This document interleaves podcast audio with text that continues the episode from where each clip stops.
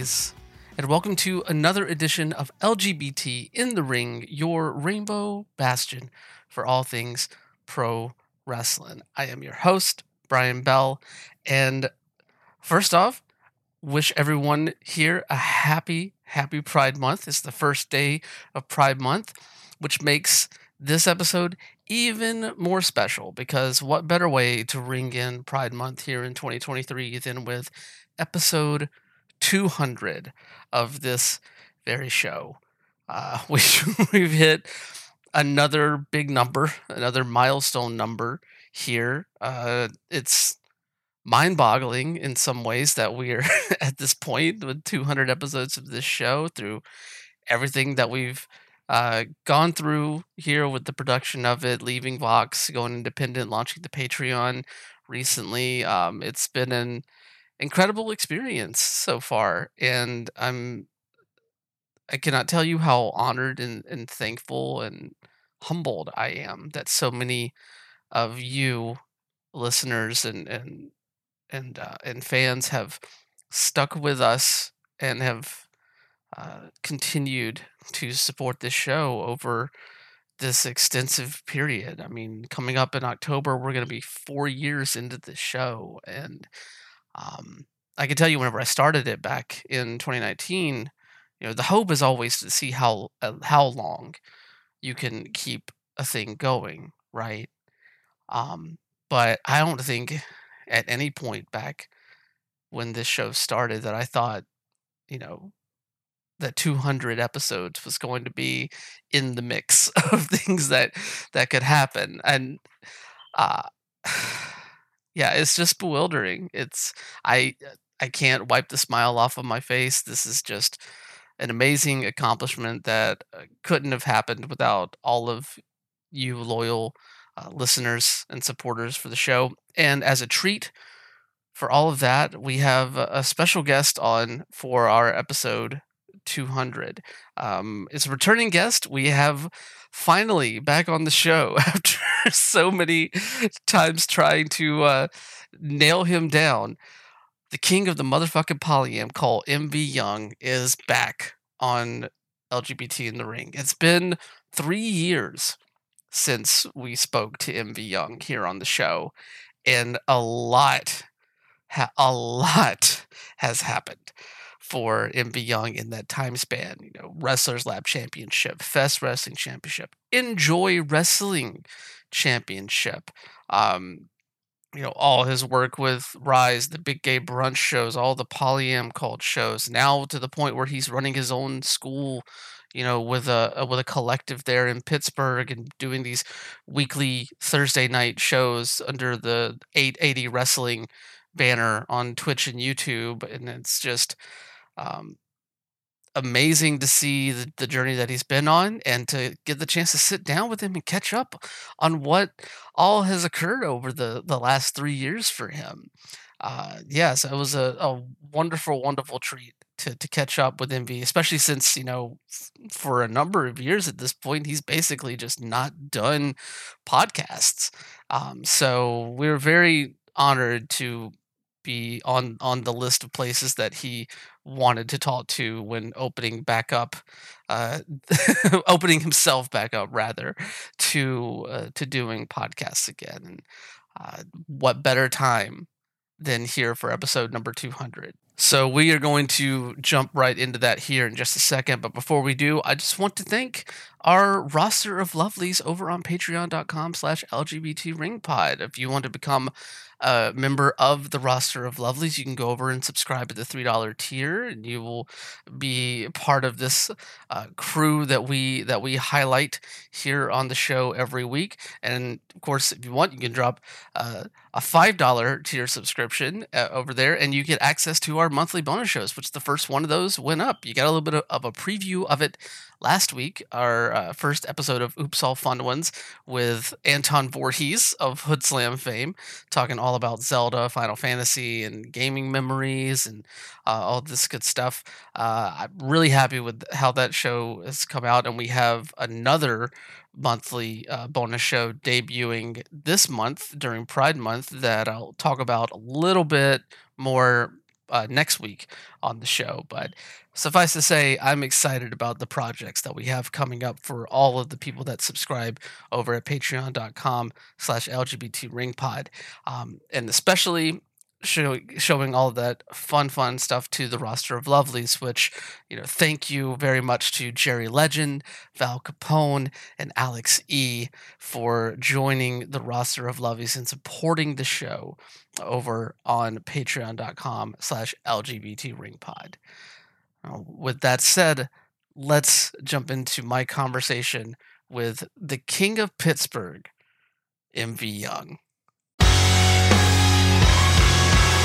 What's up, guys, gals, and non binary pals? Welcome back to LGBT in the Ring. And I am very pleased to have as my guest this week uh, someone who we've been wanting back on the podcast for a long time. And I'm so happy that we were able to make it here on the 200th episode of LGBT in the Ring.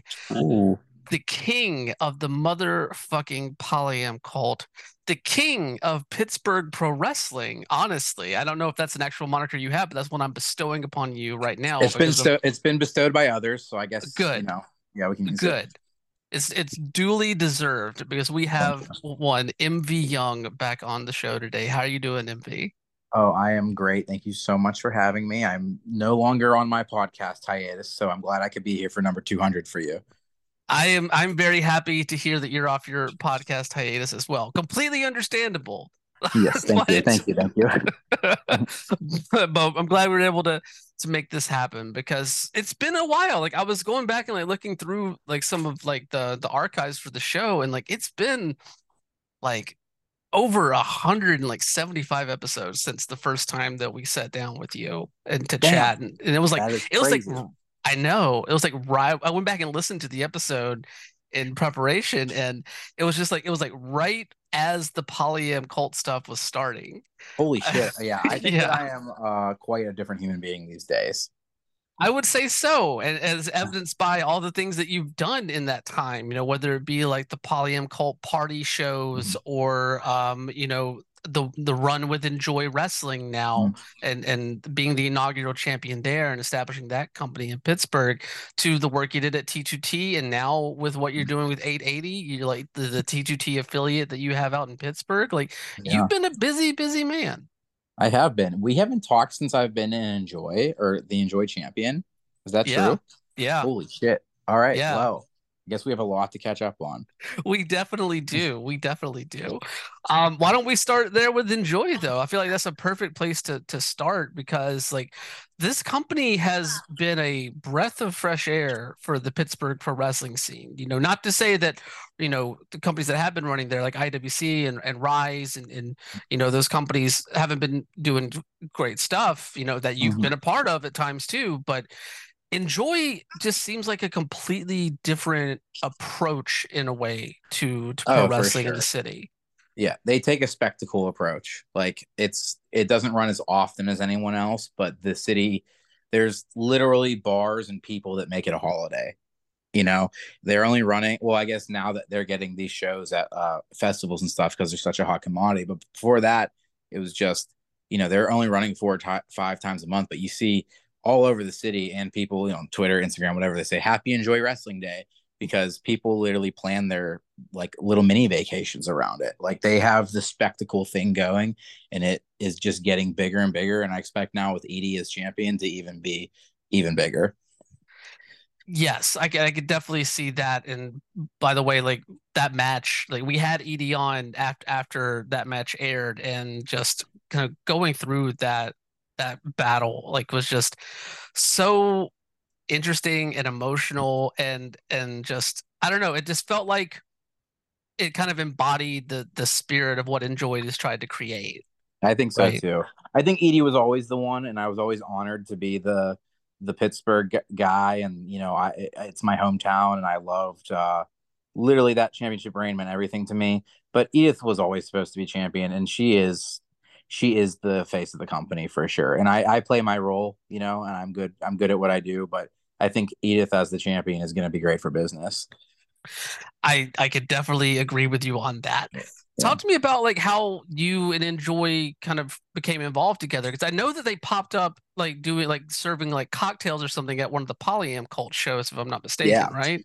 So pre-pandemic, they had had a venue booked in downtown Pittsburgh. I didn't know anything about them. They had just reached out to me, and I don't even know if I actually never even clarified with them if, if this is true because I only heard it from Effy and he texted me. He said, Me and you downtown Pittsburgh. And then he said the date. I don't remember what the date was supposed to be. I was like, What? He's like, That new company, me and you were the main event. And I was like, Hell yeah. But like, I never even asked them if that was what was supposed to happen, you know? And then like the world shut down. So they never had their official debut.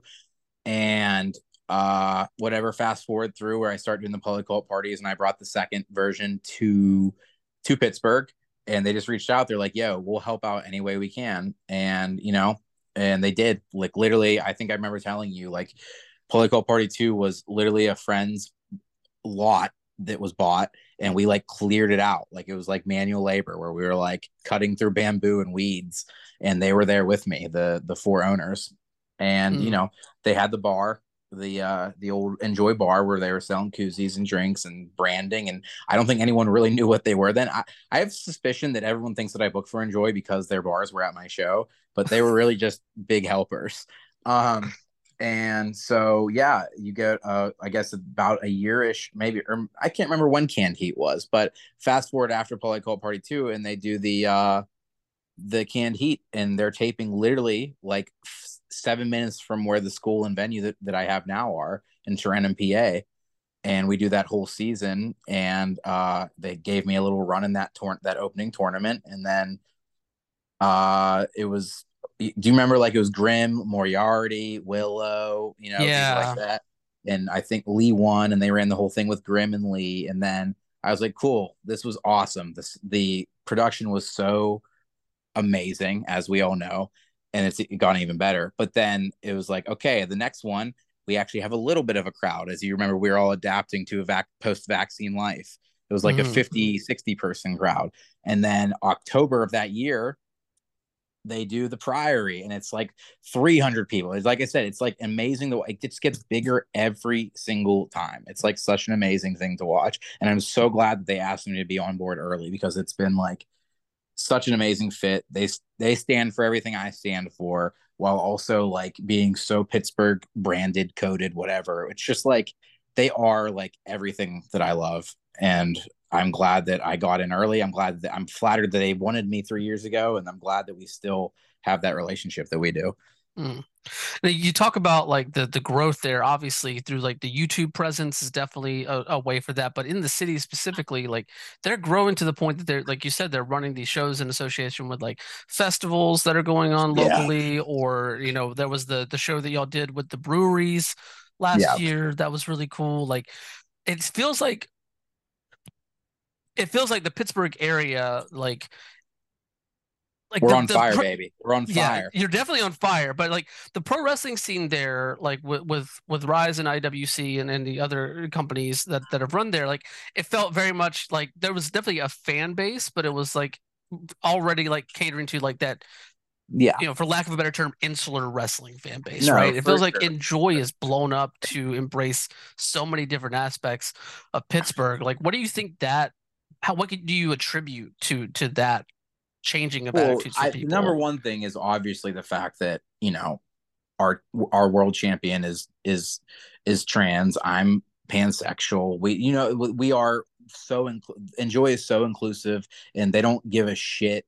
Uh, they don't like make a thing of it. You know, it's not like they're not like wave. You know, they're not like saying there's no tokenism. It's just like these are just a bunch of of wrestler, really good wrestlers. Some of them are queer, and they're just beating the shit out of each other. And I think that that's something the city of Pittsburgh gravitates towards because that is a very specific type of queer person that belongs in Pittsburgh, and that is the blue collar queer, and that's what we all are.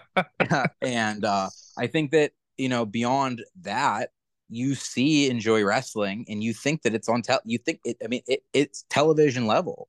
Um, I think me and Ziggy have said this all the time. Like people will literally stop us in the streets and, and they say, "Oh, you're so you're MV, you're Ziggy from Enjoy," as if like we were on USA Network. Like, like wow. that's the, and that's the in that in in in Pittsburgh, that's how big of a deal it is because you know people see this. It looks like it's a show on HBO.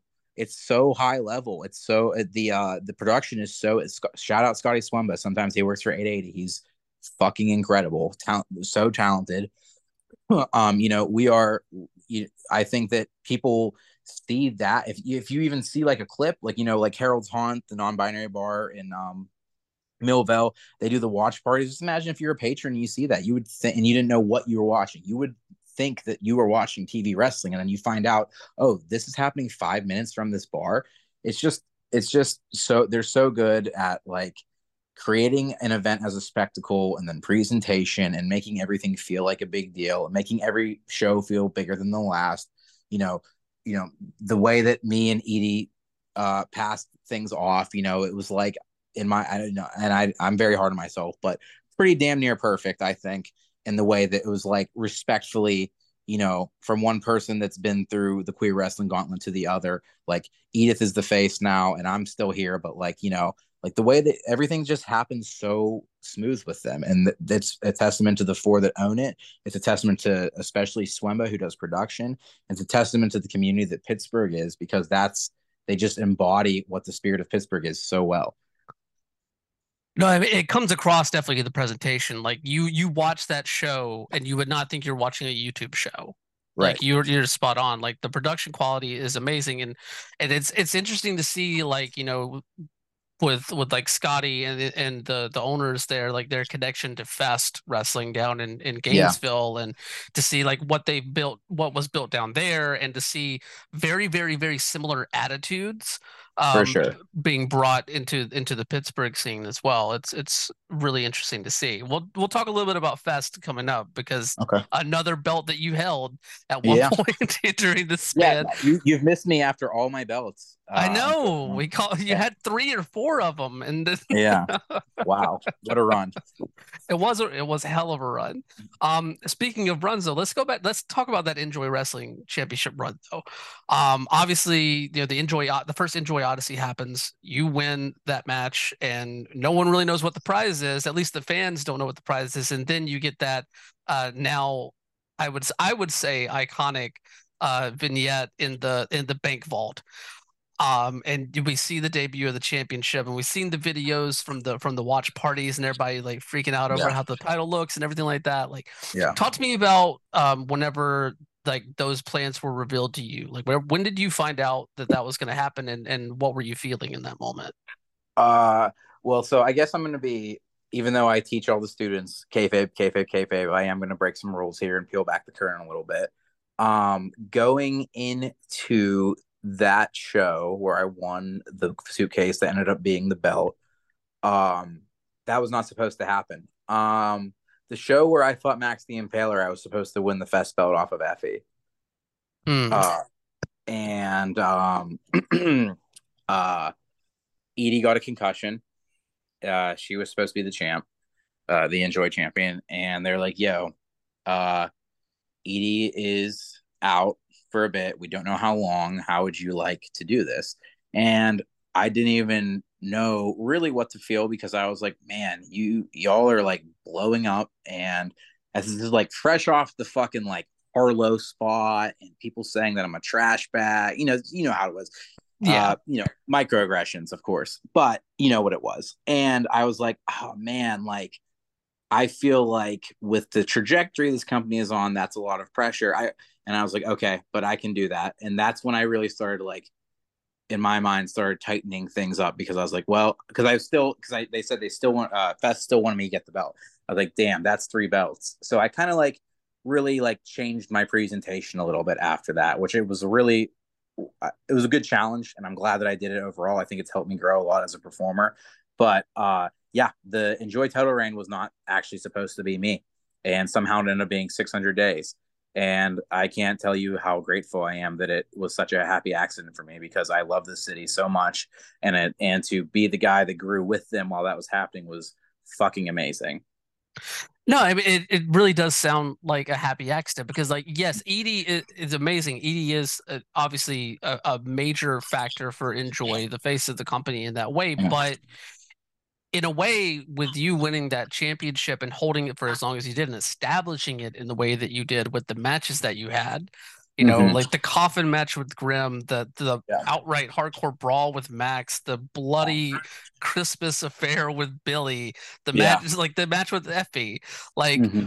you know, it seemed like that run really elevated enjoy in, in a way that uh and, and and honestly like you know it, it was fitting that you had someone that was native to Pittsburgh, that was like, yeah. authentic to the area, that was the the first champion to build a company in that way. For sure, I think that you know, I think that we all agree that uh, under unfortunate circumstances, that like that was still like a cool thing for me to do, and I never need to like, I never even need to sniff that belt again because I'm so gracious for that run and what we did, and I knew with what the roster was at that time, you know, or and still is, but like Moriarty was still getting regular bookings, and you know, uh, Edie was killing it on the mid card, and I was like, I am not going to come out there after these matches and out wrestle these folks.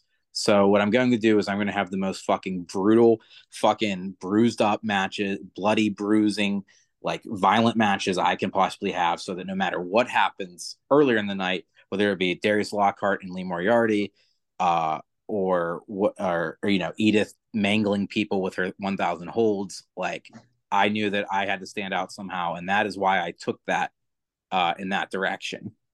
so, with that being said, I'm so glad that I now get to go on earlier in the cards, and I don't, and I can maybe uh, apply a few wrist locks rather than uh, taking pay per view bumps every single time. I I can understand that feeling. Yeah. yeah.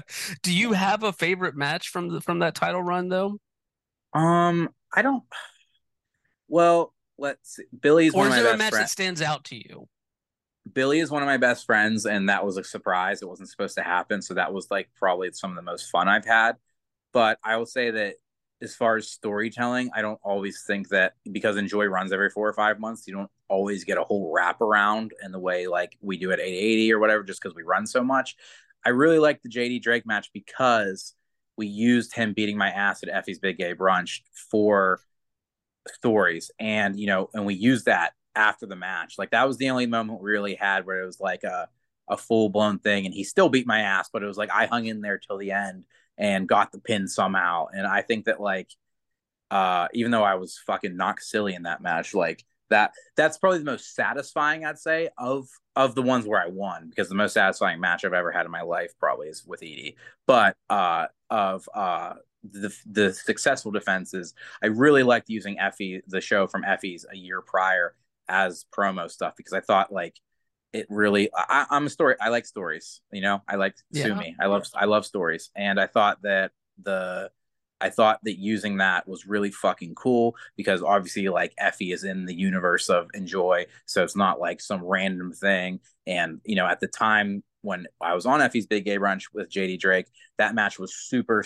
People got got a lot of buzz. You know, people were real, stoked about it and uh, yeah, he he beat me that night, and it was good. That I I thought the wrap around, and then you know I wasn't planning for him to put me over on the mic after, so that was like really fucking awesome.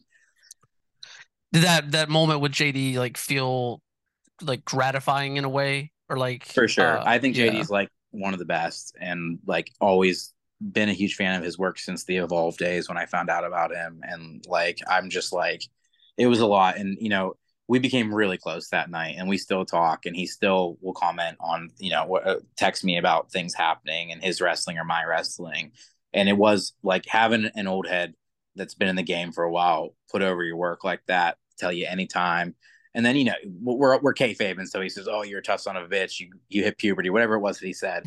Like you know you know what that means as a wrestler, even though you can't say, oh, you're you know your work rate is really good or you're good like you know you're, you're he's putting you over in character, but you know what he really means. And it was, yeah, it's very gratifying. Yeah. I really liked how how that match was built as well, like building off of that absolutely brutal match that y'all had down in Tampa. Um like what okay, what was worse in that match? Was was it JD's like chops and all of the the brutality that you went through or that fucking Tampa sun? Oh, dude, holy shit! I could not. also, no one, no one talks about this because they probably don't remember. I was on fucking violence and suffering at four thirty in the morning. That's right. That's right. you were. And then I had and then I had JD Drake at 11. And here's another thing that people don't know about that day is he got there 3 minutes before our match. Oh Jesus.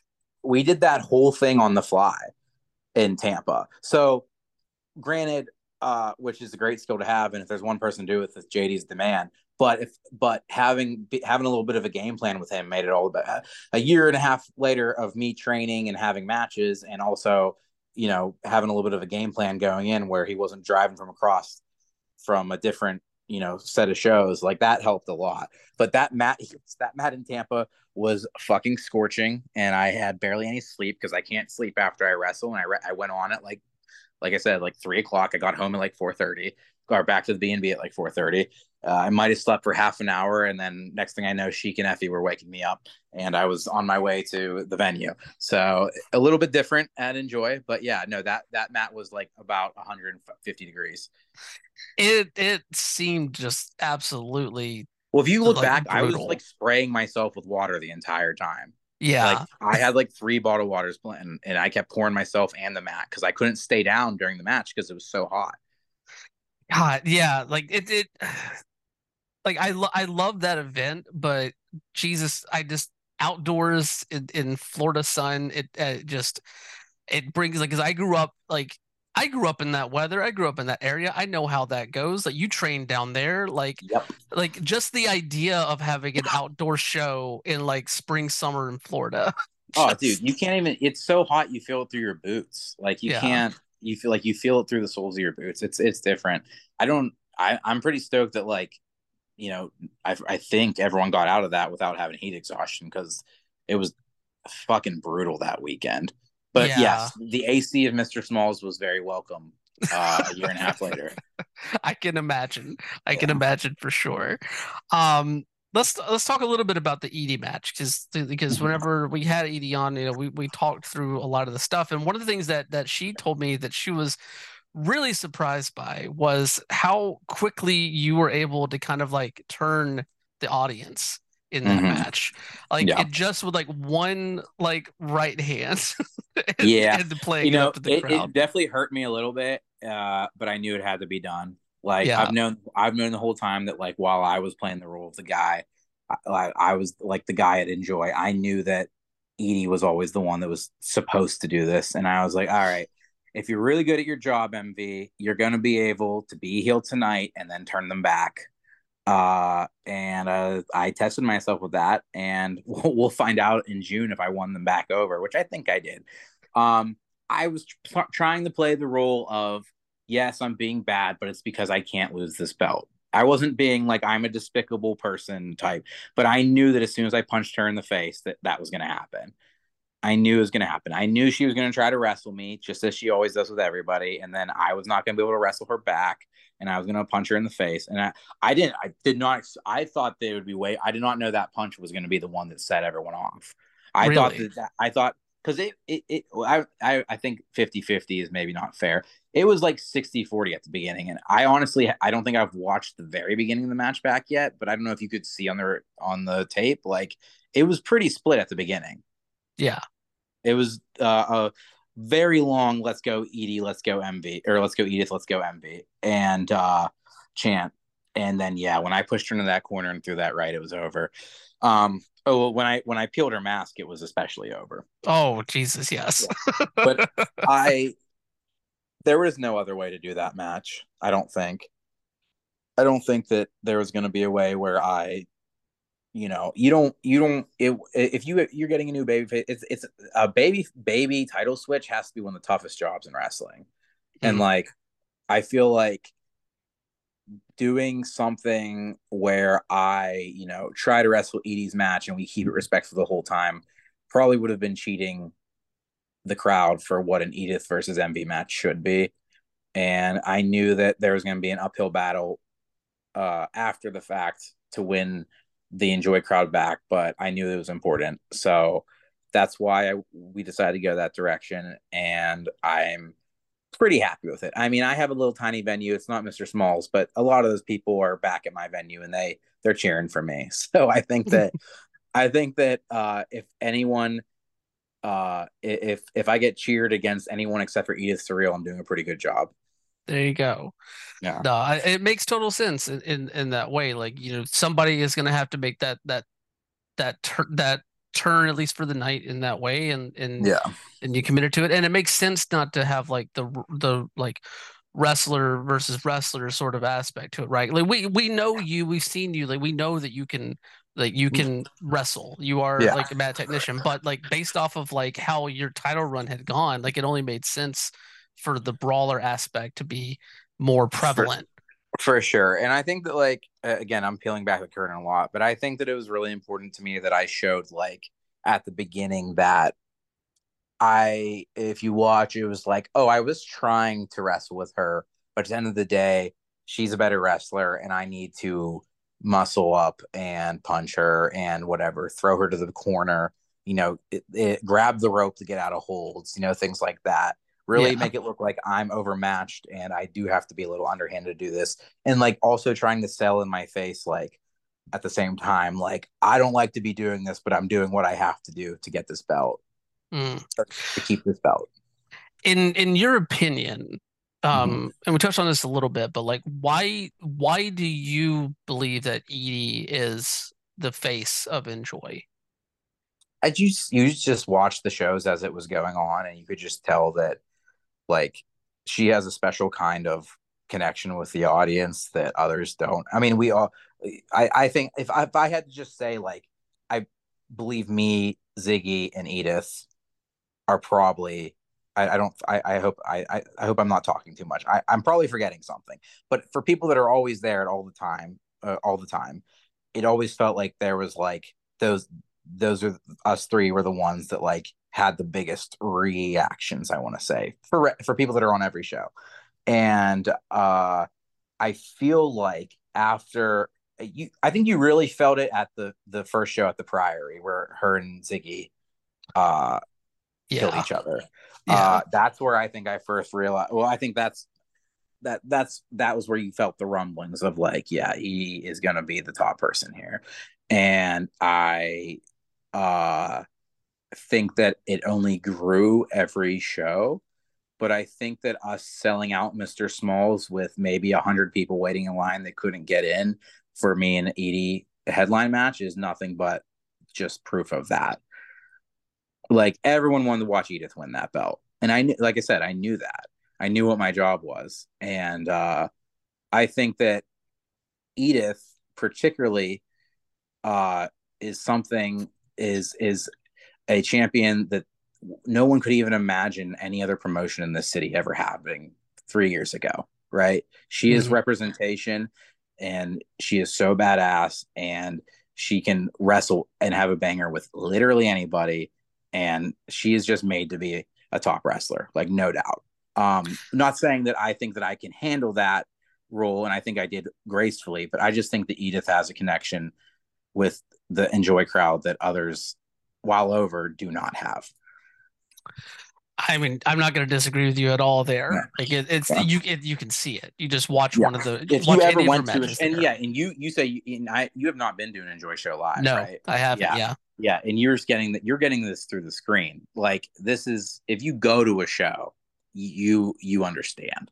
Like, you know, I I have the whole renegade thing and and, and people are into it or whatever, but it's a different it's a different atmosphere when Edith comes out. And I think that she's going to make the business the in business of enjoy grow exponentially during her run. Mm. I I am excited to see what what her run entails. This match with Su Yung is going to be it. Oh yeah. it's going to be a real like yeah, interesting they're, mix. they're putting her on like the similar like gauntlet that I had. Like, oh, your first defense is against an evil person. Good luck. she can handle it. It'll be For all sure. right. Yeah. Let's talk about Fest real quick because like you Okay. you brought it up like you and Effy uh, were scheduled for that supposedly scheduled for that first enjoy show there Mhm. and um you you did ultimately defeat him for that title like talk to me about working at, at Fest and going back to Florida because you know you you've trained in Florida you worked indies in Florida and then Yeah. like bolted back up to to the confines of Pittsburgh and New York after good after that time period yeah for, Uh, yeah, yeah, for but- good reason Um, but uh, that was insane. That was a lot for me. The fest. I'd never wrestled for fest, And then all of a sudden, I was in the main event with the most over motherfucker that's ever wrestled for them. and granted, um, I did manage to get some reaction, like like good reactions, but mostly booed. Um, it was a good little little pre, you know, a year and a half prior to me and Edith to what I would be feeling, you know, at that time because they were throwing trash at me when I won uh, against Effy. Mm. And it was a really, really fucking awesome time. And I love Fest, especially Fest Fest, like when the bands are there and stuff. And it was really cool. We called most of it on the fly and because we've we could work each other in our sleep. And it's just like yeah, that that crowd is fucking rabid. They're hammered drunk and they are just like love Effy. And it's a little fun, you know, after doing you do babyface stuff so much. Like I felt way more authentically heel in that match than I did against Edith. And but it was like uh, it was like uh, like I said, it was a really good. Li- this the split match, uh, the split crowd matches are such a good practice, or just such a good test for you as a wrestler and like getting your toolbox out. Because I think that it, if someone's really over and someone else is really uh, getting booed, that's that's wrestling on training wheels. That's easy. But whenever you're really working the 50-50 thing, it's it's pretty difficult. And that was one of my first tests with that. And I fucking loved that match. I don't even know if it ever got released anywhere, but I know that it was a really, really good time. And uh, I was really stoked that Effy put me over after the fact, and then they ended up cheering me. And I had a good little run in Gainesville. No, you, you definitely did, and you know, I I I've seen like parts of that match. I don't think I've seen the full match anywhere, but um, I that's one of those that I I wish would get posted somewhere for for the world to see. Yeah. Um, but you know, knowing your your history with the Florida scene in that way, and obviously like you worked the Big Gay brunch at Tampa and all that stuff, yeah. but like knowing knowing that like coming back to a place like Fest that is you know within that that Florida independent scene in a way because it's wrestling, but it's not. It's like it's it's completely divergent from anything else that we see in in the Florida scene. Like wow, wow. how did that kind of impact your thought or, or viewpoint about going back to Florida to wrestle? Well, that's the only company I would go back to Florida to wrestle for. Uh, that was my thought. I mean, Tony from Fest approached me after the JD Drake match at Big Gay Brunch and literally said, I want you to be my champion. That's literally how that happened. Oh, wow. Uh, yeah. Uh, so, uh, which I guess was in Florida, but you know, different, different kind of deal there. Yeah. Um, so that's that's how that happened and uh, i didn't really know if he was being serious or not and a few months later you know i got my flight and stuff and we were doing it and uh, I was really, really fucking nervous about that reaction, and it ended up going really well. Um, like I said, I try to avoid Florida companies like the plague just because bad experiences early in my career, and I just yeah, but it is uh it Fest is fucking awesome. It always is. I know they're like kind of like toning it back and just like really doing it for like the big music festival now, which I think is cool because that place is rocking, rowdy, and pumped for wrestling when that's happening and uh, you know now we got Savannah at champ, and I'm really grateful for my run and that I got to get a bunch of pictures with three belts around my my body, draped, looking really cool.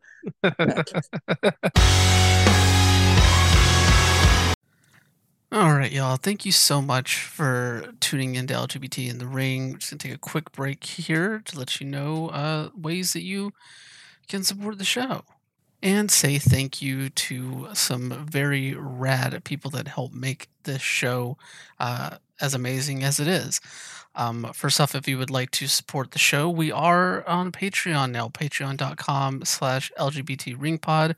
Multiple tiers there for everyone that feels so moved to support this show. We've got numerous uh, patron benefits over there, uh, including bonus shows that are going to be coming out uh, monthly, uh, roundtable of those sort of things. So uh, definitely go over and check us out. Uh, again, patreon.com slash LGBT ringpod. Every single dollar that is uh, pledged there to support the show is very, very humbling, and we thank you. We also have a, a, merch store over on Brainbuster Tees. Go to brainbustertees.com and search LGBT in the ring. Uh, you get t-shirts, tank tops, all kinds of good stuff, and you know, always looking at some new things as well. But uh, definitely check us out on Brainbuster Tees there as well. You can follow the show on social media as well. We're everywhere um, that we have accounts. We're at LGBT Ring Pod. That's Twitter, Instagram, Facebook, uh, co-host, Mastodon, whatever. We're there. Uh, so follow the show there. You can follow me at WonderboyOTM on uh, Twitter and Instagram as well. We also want to give a huge thank you to Sarah and the Safe Word for the show's theme, uh, Formula 666 from the album Red Hot and Holy. You can find them on Twitter at STSW Band, or you can check out their music on both Spotify and Bandcamp. Another great way to support the show uh, is over at independentwrestling.tv. Check out IWTV for the best in current and classic independent pro wrestling, including live events from top independent promotions worldwide.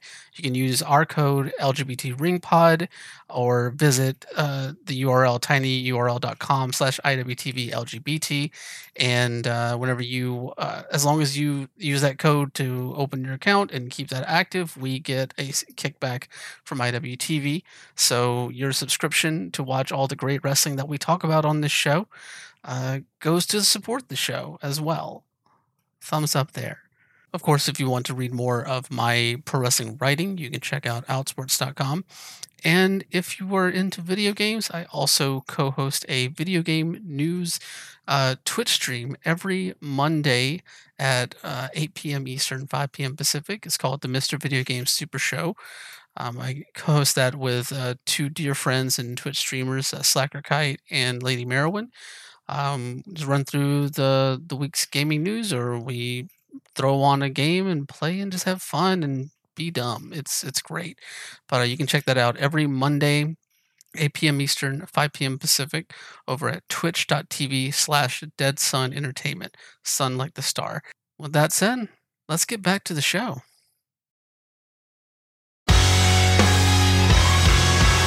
Let's talk about the third belt there. I, I feel like we're just going to run the gamut of the titles let's that go. you held at one point. yeah, let's talk about it. the Wrestlers Lab Championship. Obviously, Wrestlers Lab is, is kind of like like Fest has kind of taken a little bit of a step back, but they do have their anniversary show coming up um, at my venue. here at your venue in Pittsburgh. Mm-hmm. Yes, uh, which I believe the last show they did prior to that was also at your venue. Yeah, that's where I dropped the eel. Yeah, I yeah. dropped the eel twelve days after I opened the building. Yeah. So like this this reign that you had that began with a literal street fight on the streets of New York City with Mr. Yeah. Grimm. Yep. And it culminates in this match with Eel that um honestly feels like the most evil that we've seen Eel be. yeah. at times. Okay. Like talk talk to me about like that that relationship that you've had that you had with Wrestlers Lab and, and holding that that title and what it meant to you to drop that to Eel because the, you know Eel is somebody who's been very very intrinsically involved with a lot of the stuff that, that you've worked on whether it be you know the pro wrestling vibe stuff or or you know Paris is bumping like all these different shows where where y'all have interacted a lot. Yeah, I mean, well, and uh, Wrestlers Lab means a lot to me because they were the first people to put the belt on me. Um, way back at, I think I def- yeah, I defended at political Party too. It was a long time, long time that I had that belt, and uh, you know, I remember them asking me for my opinion if I would rather do it, drop the belt in Brooklyn or Pittsburgh, and I was like, well, it's gonna be close, but I should have this venue open by the time by the time uh you guys are want to have this show. And we did i remember being real nervous i was going to have that building ready for them. And i did a lot of manual labor to make sure the building was ready for them. And i was really glad that it happened. I that was yeah that was um that show also meant a lot to me because it showed me how cool 880 is going to be. Because like it was the first show we had there period and like even though the lights looked like shit because we didn't have like the, st- the stage lighting or anything and there was no paint on the walls or anything yet like that like block party vibe of like 50 people inside 30 people out on the street type like feel of like what our brand is like that is our brand at 880 now. Like that was the first hint that like gave me so much hope And like now we're almost like a year, a year ago now, and I'm just like, yeah, like that match with Eel, that show that Lab had at my place showed me what 880 could be and is now. And I'm super grateful that they had the show there. And that ended up being like an amazing, it was my birthday weekend. It was an amazing weekend with my friends, an amazing weekend to like open my business. And like the whole thing was awesome. And it was definitely time for me to drop that belt. And Eel is incredibly fucking talented. So he's the guy for sure. I'm um, excited to see what he does with that now that they're starting to run again and like yeah it, it, was it was it was honestly very very full circle like if you would have told me when i was filming a cinematic street fight with mr grimm in 2020 that i oh yeah hey you're gonna um have a venue in pittsburgh three years later and that's where you're gonna drop this belt i'd be like what the fuck are you talking about? So i mean i don't i don't want to own a venue uh but uh but yeah that's how it ended and i think it was uh couldn't have been better other than if we had lights ready for the stage because i do hate the way the lights look that night but that's okay. It's it, it, you know what? Little things here and there are always going to stand out to to the people that are the closest to a thing for sure. right? And it's the only show that ever ended up actually having the house lights on during it so we're okay. There you go. There you go. It, it but honestly, like that title reign, like from the the beginning to the end, like does feel like this it almost like represents the journey that you've been on, you know, like even having sure. the match in Brooklyn and then yeah. dropping it in Pittsburgh, like kind of mirrors your own journey from like, you know, being there in Brooklyn and doing so much with, you know, Casanova Valentine and, and, mm-hmm. you know, all the no ring stuff that, and, and, you know, the melding of pro wrestling and fashion that y'all did for Fashion Week and like all these oh, different oh, experimental yeah. things that y'all did there. And then ultimately, ended up with with you know you training people at T2T and then yeah. leaving New York and coming back to Pittsburgh and bringing that same spirit with you with 880. Yeah. Yeah, I think that there was a lot of growth with that belt and I I defended that belt so many times like on any opportunity that anyone would give me to and it meant a lot to me and you know I, I'm not they they have told me that I helped the company grow a lot and I think that's what a champion should do. So I'm really happy that I got to do that. You know, they saw they're they're probably the only company that saw like all three what would I call it forms of MV that existed in that three year period. Like it was like straight up polyam cult guy, um, polyam cult king whenever I want it. That's that's like pretty much the shtick at that point and then I kind of melded it into the like the you know a little bit of like whatever you want to call it the bad boy outlaw thing whatever that I was melding that it evolved into and then like when I had when I wrestled eel it was kind of like okay like I've brought I've brought myself back to a more grounded point you know there's still the MV there's still always going to be the polyam lore or whatever you want to call it but like it's like this more grounded version of myself that I found myself in now that's kind of the guy that you know dropped the belt to eel and what I've kind of been running with more lately. And so they're the only company that really got all of that. And I think that's also speaks volumes of them giving me the platform to do that uh, and defend the belt. I mean, I'm the one taping we did for them. Uh, maybe I think it was like summer 2021. I wrestled six times in a day or five mm. times in a day. Not I won't I won't overshoot it. Five times, but still, you wrestle five times in a day. You learn a lot about yourself as a performer and uh, otherwise. So it was it, there's reason that you saw growth with that belt and from me as a character. Speaking of that that taping day where you wrestled 5 mm-hmm. times in one match, like what what was the biggest lesson you took away from that for yourself? Uh, I think that I added more tools that day. Like you can't just go out there and do the same thing over and over again. Like you really can't. And you know, I wrestled Rob from the Ugly Ducklings, Facade, Trevor Aeon. Uh, uh, I don't even I can't even remember now. So many people with so many varying style. Oh, uh, I started with uh Iron Man match against Gangone for over 30 minutes. That's how I started my day.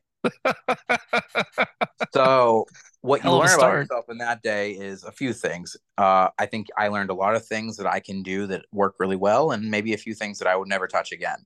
But uh, that's and also the fact that somehow I have the endurance to wrestle five times in a day. But uh, really, you know, whenever you're put in a live match situation, I always think that like the best practice training is important, but I always think the best training is in front of a live audience, and that's why I tell tell the students at 880. I tell them that's why I think Thursday night fights is so important. Is live reps really matter, and doing it five times in a day, like you got to come out of that better. Whether it be learning new things, new tricks to kill time in a match, uh, new new different variations of maneuver, different match structure, whatever it may be. Like that's that is you and uh, the fact that you just kind of like got to dig deep and get through five matches championship matches period like that is it's just a big big hurdle to get through and it physically and mentally and i i do reminisce about that day thinking like i came out of it a better wrestler. No I, I can definitely see how that would shape a lot of ideas for yourself coming out of that just the, the sheer amount of work you had to put into that sort of thing and Definitely. and and you're right like you know like I think that's one reason why I like what what you've been doing with 880 is not and and a lot of what you were doing with T2T and what they were running mm-hmm. with IWW like you know it wasn't just that that you know you were you know putting your knowledge forward into into new talent in that way but they were getting opportunities uh, to perform in front of these crowds that um, you know really can help build them quicker and and better. For sure. And i love that approach to it because you don't always get that with it's more prevalent now with with a lot with the number of wrestling schools but you don't really get historically you don't get that a lot. Like i, I love seeing that like it, what y'all are doing with 880 you know, I, I hope we get to see more IWW stuff coming mm-hmm. down the pike. But like even stuff like down in Atlanta with WWA four and their streams that they do and like Monster. Yeah, Factory that's right. Yeah, wrestling. you've seen it popping up more. Yeah, these weekly shows. I mean, let's be real. I I tell I tell people all the time. It took me three years to have thirty matches. Mm. My August class is about to hit thirty in, in less than a year. Wow. Yeah. So yeah, that's just. I mean, that was just you know it's 2012 2013 i mean you were just get throwing yourself in anything you could and scraping up footage and just begging promoters basically to have you. And now you know they all have an immense amount of footage to put out which is huge. But not only they have footage to put out they have a live crowd reacting to things they're doing weekly at the very least. And then the big shows monthly still. So their growth when people put over my training it's not just my training and and my and gannon's training and others training it's the fact it's really just that we created a community where they can do that and like what we're doing with sorg and stuff because the reason that that happens is because sorg uh, of sorg media who runs our thursday night fights and our friday streams uh, he his business has expanded so much that he's actually training people for our streams too so oh, unless wow. it's a Friday stream, the Thursday streams are all students of his for his B and C crews whenever he need, gets multiple gigs. So we're all working together. Like he's training switchers and producers and camera people, and I'm training wrestlers.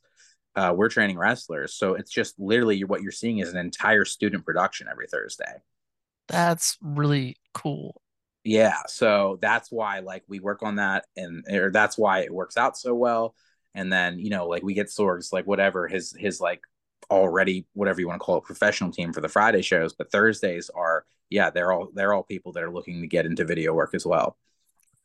Now I love that you mentioned you know during the wrestlers lab reign that like you you never thought you'd own a venue you didn't want to own a venue what no. what what pushed you to make that decision and and have that be something that you wanted to do uh, well, I so the first the first important step was that I really wanted to come home. I was really missing Pittsburgh, and I didn't really know what I was gonna do because I knew that it was gonna affect. I when I lived in New York, I was flying out for shows every weekend, and I knew that I wasn't gonna. I knew that uh, at least slowly that would die off in Pittsburgh because it's not as uh, big of an airport and I was like, okay. I mean, honestly, I was like taking a good hard look. Like, do I want to pursue wrestling still? And I was like, I don't think I can be happy without wrestling. Not right now. Um, so about I as I'm moving to Pittsburgh, I New Kensington, by the way, is like my hometown. Like it's where I'm from. Okay. And they are doing. It's right outside of Pittsburgh. It's 20 minutes. Um, and there, there's this whole like program they're doing for like small businesses, uh, specifically for marginalized groups of people. So I put together my entire pitch, told them what I stand for, sent them a sponsor deck from both Uncanny and um, uh, Polycult parties, and I they loved it. They loved my pit. Well, the some the some people did, some people did not. I will be some people were not very high on it. They are now, but uh, I got accepted uh, to do this. So basically, the program was if you got accepted, you get the first six months of rent free. Oh wow! Yeah. So got in, was really stoked about that, but there was just like an immense amount of work to do to the building, and that's basically what like that year of in between. I got like I, I, had like a real job again and I was like working at a restaurant. I hadn't had a real job for a long time. So that was humbling in its own way. And uh, I was like working at this restaurant full time, then working on the venue and things like that. And uh, there was a time where I actually thought it was going to flop and it was going to happen at all. And somehow I pushed through. We pushed through and uh, it just happened. And I was fucking scared. We had like eight students the first day and then the next week we had like 14 students and i was like oh this is going really good and then like six students were fucking shitheads in a way that they, they obviously didn't know who i was or like care about. You there's a very you know that if you know mv young you know there's a code of conduct no matter what and yeah. it was not adhered to uh whether it be past things that were not less than savory or you know, not some people posting anti queer memes. Obviously, like I said, did not know who I was. I had to kick them out. And it's like, yeah, well, now you lost a shit ton of money and we're rebuilding again. But I will say the people that were not shitheads that stuck around are now like this crew of wrestlers that you see wrestling every Thursday and on the Big Friday shows, and they're fucking awesome. And I will be honest, money was really, really, really, really tight at first, but now like things are like kind of leveling out and it's like going really well and i'm glad that even though i almost quit doing it i stopped. Even though i almost quit the project while it had not opened yet several times i'm really glad i stuck through it because it's honestly been in a fucking amazing time and has like really revamped my love for wrestling. Well, I mean, it kind of fits the the DIY aesthetic that you've kind of built your brand on, right? Like going back to the Polyam Cult parties, like literally the first show y'all did in a backyard of a house in Brooklyn with only yeah. two ropes on the ring. Like, you know, well, we thought we were advertised three ropes, but yes, yes, yes. You know, card subject to change. Yeah, um, mm-hmm. yeah. But like, it just it that's I think that's what I get the most out of like like watching those Thursday night shows. Like, not not to say like the, I mean the wrestling is great. Don't get me wrong, yeah. but like it's the it's the attitude, it's the atmosphere that's there, and like knowing that history of like what you put together with the Poly M occult party shows. Um, it feels like that's like the the logical evolution of that period of your career in a way. Yeah, I feel like it is too, and it's like you know, we, we I, I'm sure we've had this discussion before. I don't have aspirations to be on TV full time or anything. I just think that like to me, community is the most is the most important thing. I think that uh, community and like feeling like people can both any any walk of life can be a part of something while also like giving back. I don't want to say i feel like giving back is maybe too extreme because like i don't feel like i'm maybe there yet. Oh i'm giving back to you know what wrestling did for me because i i feel like i've always kind of like built my own success in wrestling. But i do think that i try to create an avenue for students that is way more uh, welcoming both for my queer students and like you know just the student the whatever eh, the straight students whatever. I, I feel like i just want wrestling not to be easier. I want them to like work hard but like i don't want it to be like this carny bullshit that i dealt with which is you know scratching like i said it was scratching and clawing for any bit of fucking footage you could ever get in 2012 2013 and just begging for work. And I, and i wanted to be I'm glad that I created an environment where they get consistent work and consistent footage, and they get their footage as soon as the match is over. You know what I mean? Like Sorg has it posted right after it's done, and they can put this out to promoters. And now there's now they are starting to do that. Like a lot, you see a lot of the August class branching out now, and I think that's fucking sick because it took me forever to be able to branch out. Whenever I was young, whenever I started out, like it was so much work to break out of like this little you know, working for shitty little companies and bumfuck nowhere type deal because it was always who you know or or you know just like I had to start over so many times with different companies for one transgression or another. And it was like, I don't want them to have that. I want this to be home. I want this to be a safe space, but I want them to have all this footage. And I know that, you know, even though I, I don't think that I'm a big deal at all, but it's like if I know that a lot of people have been like, oh, you're MV student, like, yeah, come out to uh, come work for us. Like, that's fucking awesome because I never had that. Mm. It's, I mean, it's it's validating in a lot of ways. Yeah, definitely. Yeah, yeah. I have to I have to ask though, like, because like was the idea of doing the 880 shows like something that was there with you from the beginning of wanting to opening uh, wanting to open a school and, and open a venue in that way no, because i know you i was about to say because like you've No. been on the record multiple times like post the polyam cult party stuff and what happened with woodstock about like i don't want to book anything ever again Yeah, no, it wasn't. It, it was an accident. Um, it was us doing. I, I knew that I was gonna have shows there, and I knew that like, cause like I also like make part of my money from renting it out as like a music venue and stuff. So like, and I knew that like I was gonna like be in that life. I don't think that I really, I really think that I jumped into it pretty blindly. Like I think that like I in my brain I was like, okay, this could flop, and I'm out in a year. Uh, it has not done that, and it and it's just like the August class was so dedicated. Like they still do just show up to train so much and they grew so fast that it became apparent in six months, seven months that I had some wrestlers on my hands. And me and Sorg had talked about it. And I was just kind of like logistically and monetarily, like, I don't think I can do this because it just like weekly is so much. And he was like, yo, like, here's the deal. Um, I'm, he he's getting a lot of work with like New Japan and all these other like he's his his team that was once local is now like very sought after.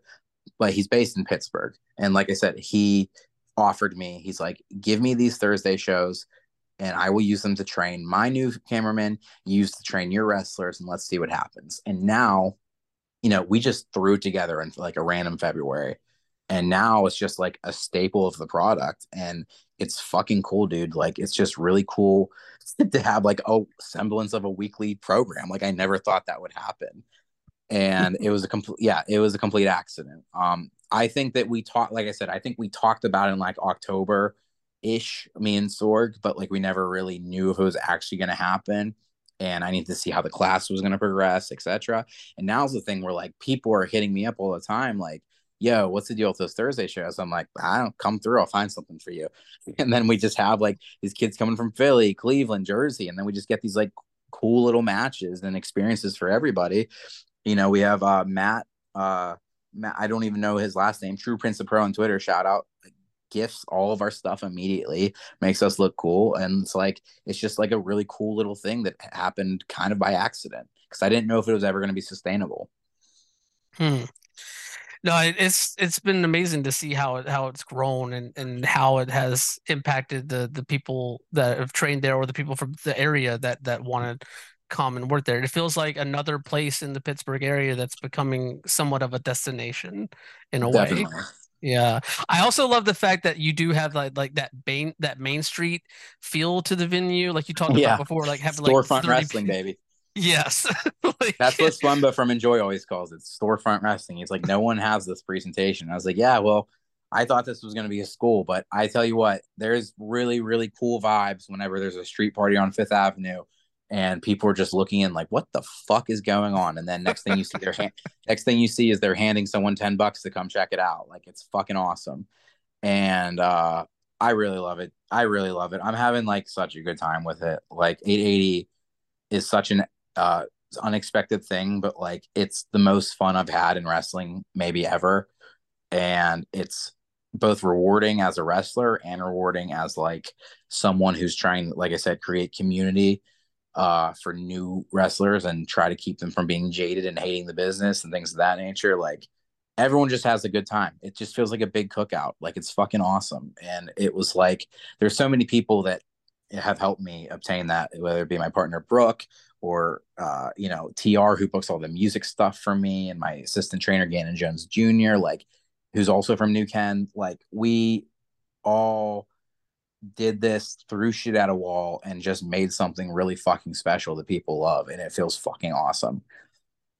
I I love it. I love the community yeah. aspect of it. That's that's what I value most in, in pro wrestling too. Is like that that sense of community that you have and, and the growing of relationships through it. Like it's really awesome to see that that is coming through so vividly in, in what y'all are doing down there. Yeah.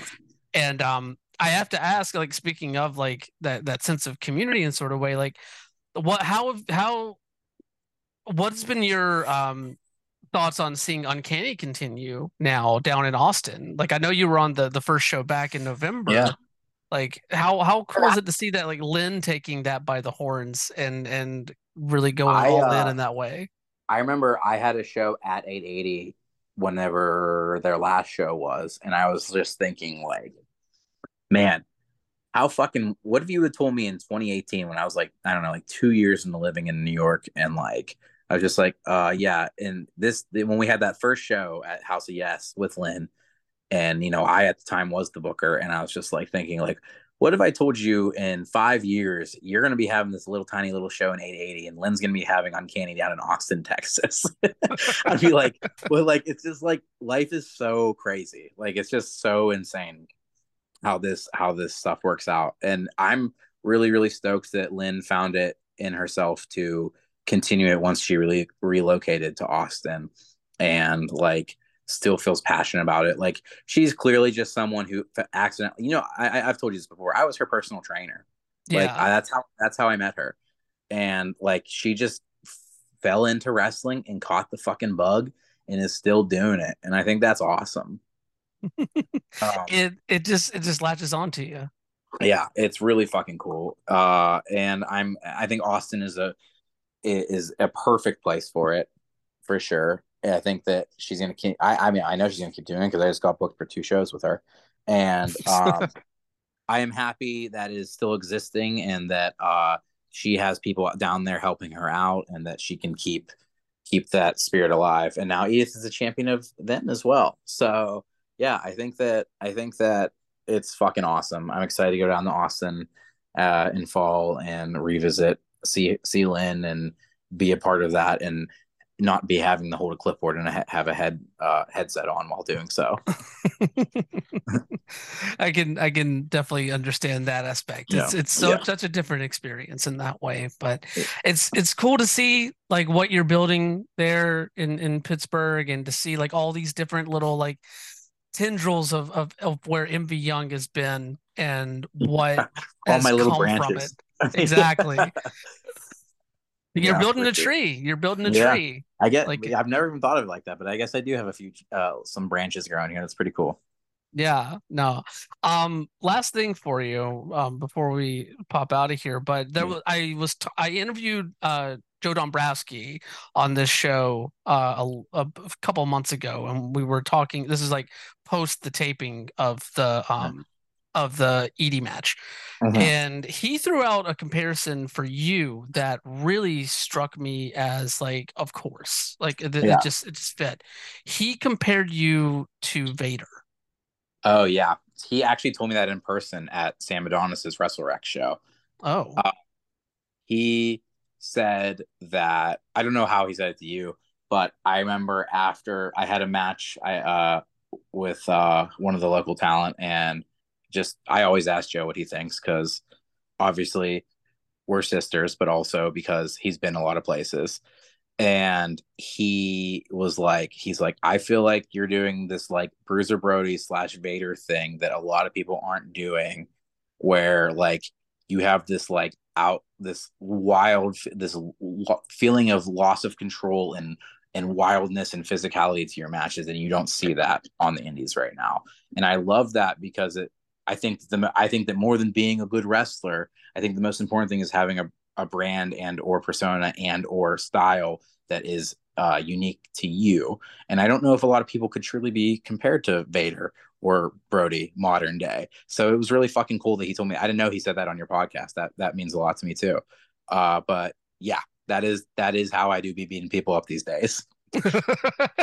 it it definitely is. It definitely is. Yeah. And I and I'm excited to see it continue in that way wherever you pop up. I know you've been like, you know, we we've we've talked uh, or like in the last like couple months about like you know with the setting up the school and everything I, that takes so much of your time and like you're not Yeah. really like flying out to a lot of places is that something that you want to get kind of get back to now that the school is a little bit more established I think I do. I think I do. Um, like Lynn booking me for this upcoming Uncanny show made me kind of realize that that weekend I have three different shows in three different cities that are not anywhere close to each other. It's going to be all flights, and I was like, huh, I haven't had that feeling for a while. And I was like, am I ready for this? And the feeling and the answer is, I think so. Um, I think I don't know. I uh, we'll see. Pittsburgh itself is a rapidly expanding city, and the airport is expanding because of it, which means there's more flights, which means flights are cheaper. Um, I am still 28 years old. I think that I have a lot of time to get back to where I was in 2021 and 2022 with flyouts and stuff. But I also think that 880 is my top priority, and I would not take that schedule on if it began to affect that. With that being said, um, I do think that I'm kind of like starting to pace myself to get ready to go on another run like that, at least one more.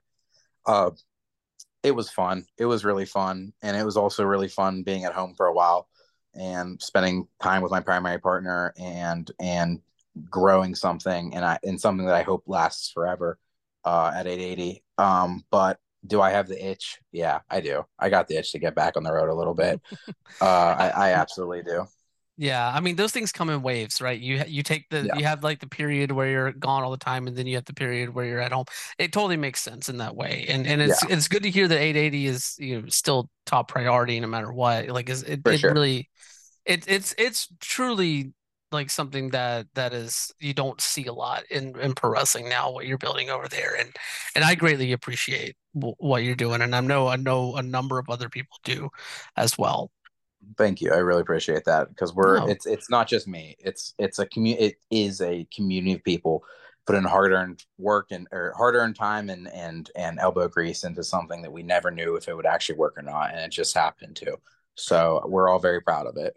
Yeah, and I will I will say I've been saying y'all a lot. I should just say what y'all what yins are doing. Yeah, I was actually there. saying y'all too because I was I yeah I was I was I was code switching for you. I, that is not a requirement. okay. Right. No. And V, thank you so much for for taking the time to come back on. Hopefully, it's not another two years before we have a chance to chat again. Yeah, but, thank you. but Hopefully, you know, I'll, if, if if I get another belt, you're gonna be the first person I call. There you go. There you Yeah. go. We gotta we just gotta start building the collection back up. We gotta get another drip photo. Okay. Yes, absolutely. Yes. Uh, well, MV, let everybody know where they can find you online and where they can check out all the cool stuff y'all are doing at 880.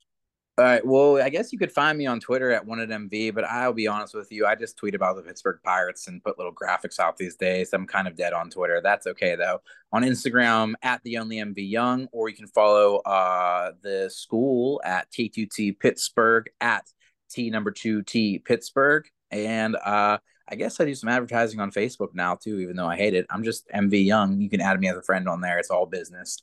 So uh yeah, that's where you can find me on the social media. Cool. And what's the the Twitch channel they all are on? Oh, that's right. Let me put over Sorgs. That is uh indiewrestling.us. That's both for YouTube, uh, where we live stream as well, and on Twitch. US Indie US uh, sorry, indiewrestling.us. Awesome. Well, MV, thank you again for for coming on the show. Thank you so much. My thanks once again to MV for taking the time to sit down and, and chat all about the last three years of his career and the, the immense growth that he's seen personally and professionally through all of that. And he really is building a tree of uh, of pro wrestlers uh, that extend beyond him in a way that is really awesome to see. And it continues to show that uh, the new approaches to training and opening up the idea of being able to participate in pro wrestling, regardless of any marginalized or underrepresented identity uh, or population that that you may belong to, um, those barriers are breaking down. The gatekeeping is ending now, and you know more and more we're seeing people with the the ethos like MV that are working to make wrestling uh, more diverse and more open to the people that just want to have that experience and want to be able to express themselves in that way. And it's amazing to see, you know, and we're seeing it all over the country. You know, I, I'm sure I'm going to have a piece up on Outsports at some point, kind of highlighting all of the LGBTQ led or pride themed shows that are happening here during Pride Month. And last year we had a lot. This year we got a lot. like a lot of places are doing it for the first time and and it's amazing to see the the continued um, growth uh, in terms of highlighting our community. I know it's Pride Month. You know, Pride Month is the easy time to do it, but we are seeing it beyond just Pride Month now. Um, whether it be you know the talents that are getting on more shows, more places being being open to you know doing these sort of community focused shows outside of the specific month of June. Not to mention companies that are continuing to be LGBTQ led are adding LGBTQ leadership to what they're doing. Uh, and it, you love to see all of this continue to grow, especially in the face of the the climate that we see politically and, and culturally right now, um, where you know our identities and our very lives are being politicized and uh, criminalized in a lot of instances. But um, there's one thing that I know is that our community doesn't stop fighting, and our community doesn't uh, doesn't go down easily. Um, we don't go down at all. We've always won these fights, and this is just another one that we have to um, continue to battle and don't lose sight of the the light at the end of all of this. Um, yeah, you know, there's a lot of talk about uh, whenever Pride Month in, ends, uh, Wrath Month begins, right? This year they coincide. Pride Month is Wrath Month. So fucking fight for yourself and fight for the people that are beside you. Because we're all in this together. And I am so happy to be in this with all of you and continue that fight. That's going to do it for us this week. Come back next week. We will have another awesome show. Uh, and uh, go check out the stuff that we have up on uh, Patreon right now, patreon.com slash LGBT Ring Pod. Subscribe at the $5 tier. You get the bonus shows there along with all of the benefits of becoming a member of the roster of lovelies. Uh, and keep an eye out for uh, more information on this month's bonus show. We're switching things up. We're gonna um, do basically what I want to do is like have a, a, few different shows that we can like do um, on a kind of rotating basis. And uh, this year, uh, this year, this month is going to be a new show, uh, and we'll have another episode of Oops All Fun ones down the line, um, and we'll just keep going. We're not stopping. We've done 200 of these. I got 200 more in me. I'm not fucking going anywhere. Uh, but until we, we speak again, y'all stay messy. Wash your hands, wear your mask, get vaccinated and boosted if at all possible. Same goes for monkeypox. And um, thank you.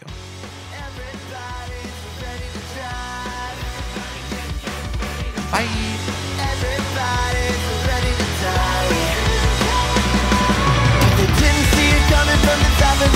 She made a deal with the demon so a lover could live. The moon is high and the devil is driving.